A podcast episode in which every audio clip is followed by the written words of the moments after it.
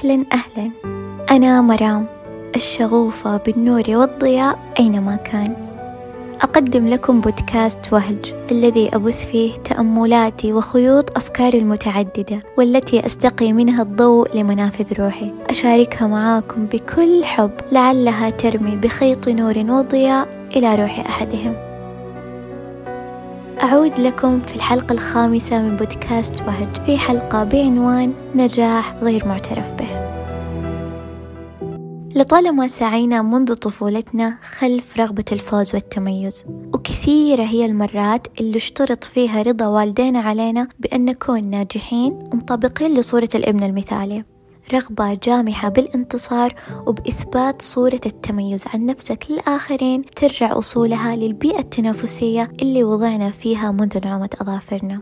فمن رغبة الفوز بسباق الجري على أصدقاء طفولتك إلى رغبة النجاح والتفوق بالطالب المثالي على مقاعد الدراسة. وصولا لرغبة نيل لقب النجاح في عالمنا المحموم اليوم. رغبة قوية دخلنا بها في صراع بين كفتين ليست بمتوازنة. النجاح في عين أنفسنا ضد النجاح في عين المجتمع والعالم. فاليوم حتى تكون ناجحا متميزا في عين نفسك وحتى تهدأ أصوات التأنيب وجلد الذات العالية التي تحاصرك سوف تصبح كما يريدون. ستسعى خلف مسمى وظيفي لامع وستترك هوايتك وشغفك عند عتبات قلبك وغرفتك. وحتى يصفق لك الآخرين سوف تقومين بدور الزوجة والأم والموظفة المثالية حتى وإن كنت مكتفية بواحدة منهم.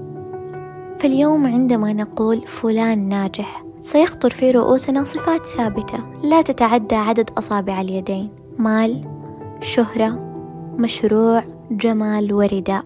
وكأن النجاح حصر في هذه الصفات فقط. هذه الصورة المشوهة والمحدودة للنجاح جعلت الكثير يبدأ السير في خط ليس له وصغرت إنجازات عظيمة في أعين أصحابها. فقط لأنها لم ترتقي لمعايير الزمن الآني. ونسينا أن من يشد الرحال لطريق نهايته هي المعايير التي تأتي من المجتمع والنتائج التي تصفق لها الأيدي فهو لن يصل. فعقارب الساعة تمشي وتتحرك وبتحرك الأيام تتبدل معايير الزمان ومتطلباته. فالشخص الناجح قبل خمسين عام لا يعد ناجح اليوم. أسئلة كثيرة دارت في عقلي ومنها كانت شرارة كتابة هذه الحلقة. تساءلت بيني وبين نفسي هل أسعى لأكون ناجحة في عين مجتمعي؟ هل النجاح هو أن تنهال علي كلمات المديح والثناء وأن تعلو من خلفي أصوات التصفيق والتشجيع؟ هل النجاح هو أن تزداد خانات الأرقام بجانب اسمي في العالم الافتراضي؟ أم أنه شيء أعمق وأكثر خصوصية؟ لنجرب أن نصنع تعريفا خاصا لنا بالنجاح. فإذا لم نحدد صورة النجاح لأنفسنا فسوف نتبع تعريفات الآخرين له. وإذا سألتوني ليش مهم أن كل شخص فينا يعرف النجاح بطريقته الخاصة سأقول لك أن تحديد معنى النجاح بالنسبة لك راح يخليك تقطع شوط طويل جدا في رحلة النجاح. الصورة ستكون أوضح والهدف محدد بدقة. لكن إذا اعتمدت على تعاريف الآخرين أنت هنا راح تدخل في حالة شتات وستبدأ السير في رحلة ليست برحلتك وستبدأ تصارع أفكارك ومخاوفك وستحيط نفسك بصور تقارن بها نفسك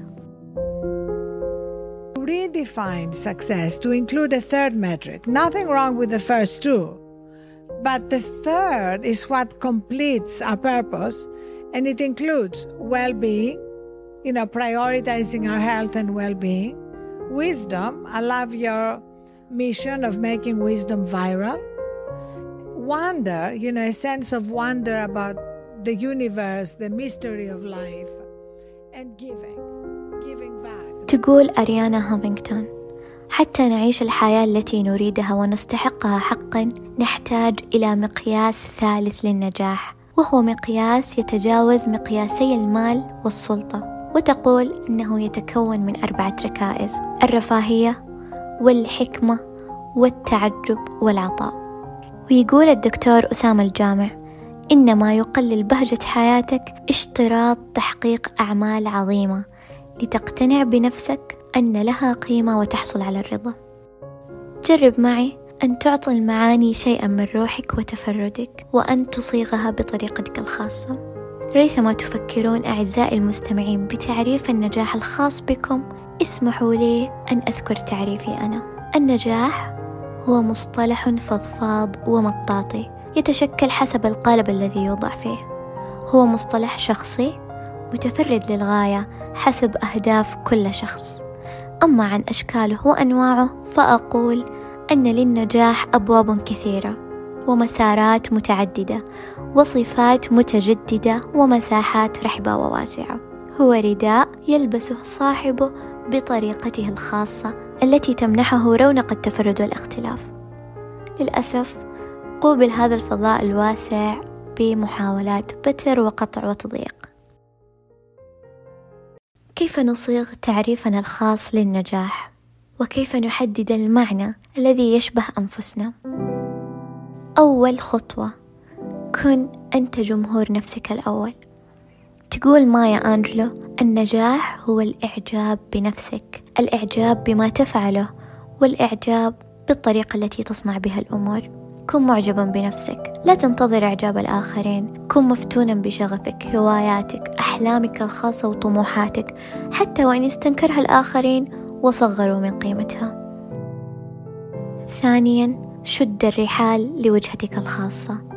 جرب أن تشد الرحال لوجهتك الخاصة حتى وإن لم تكن مرسومة على خارطة الطريق. اصنع حدودك وضع معاييرك واكتب دستور نجاحك بلغتك الخاصة.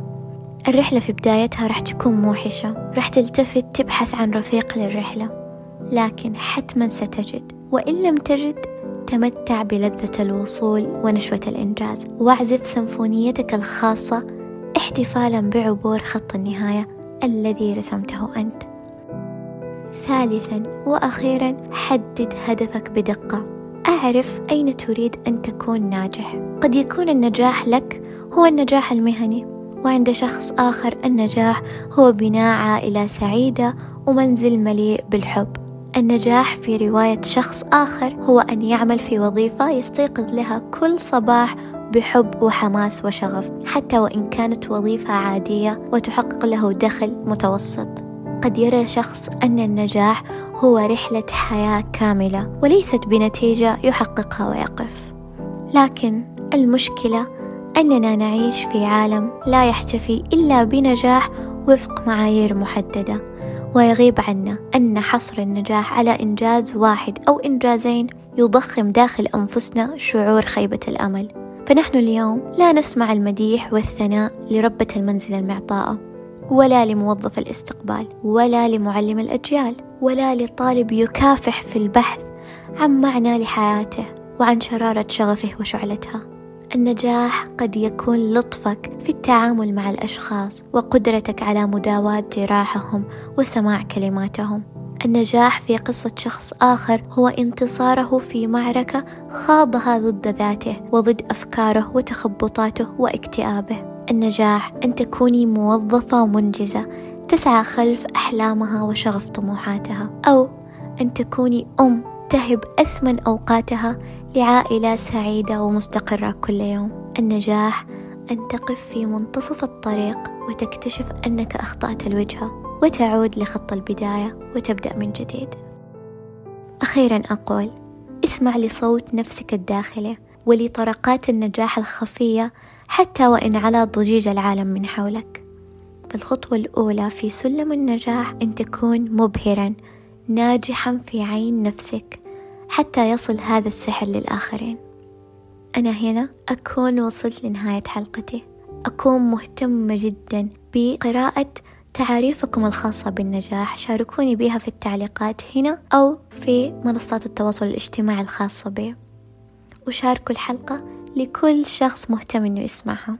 أتمنى لكم أيام مليئة بالنجاح والضياء والحب في قرب من تحبون. كونوا بخير.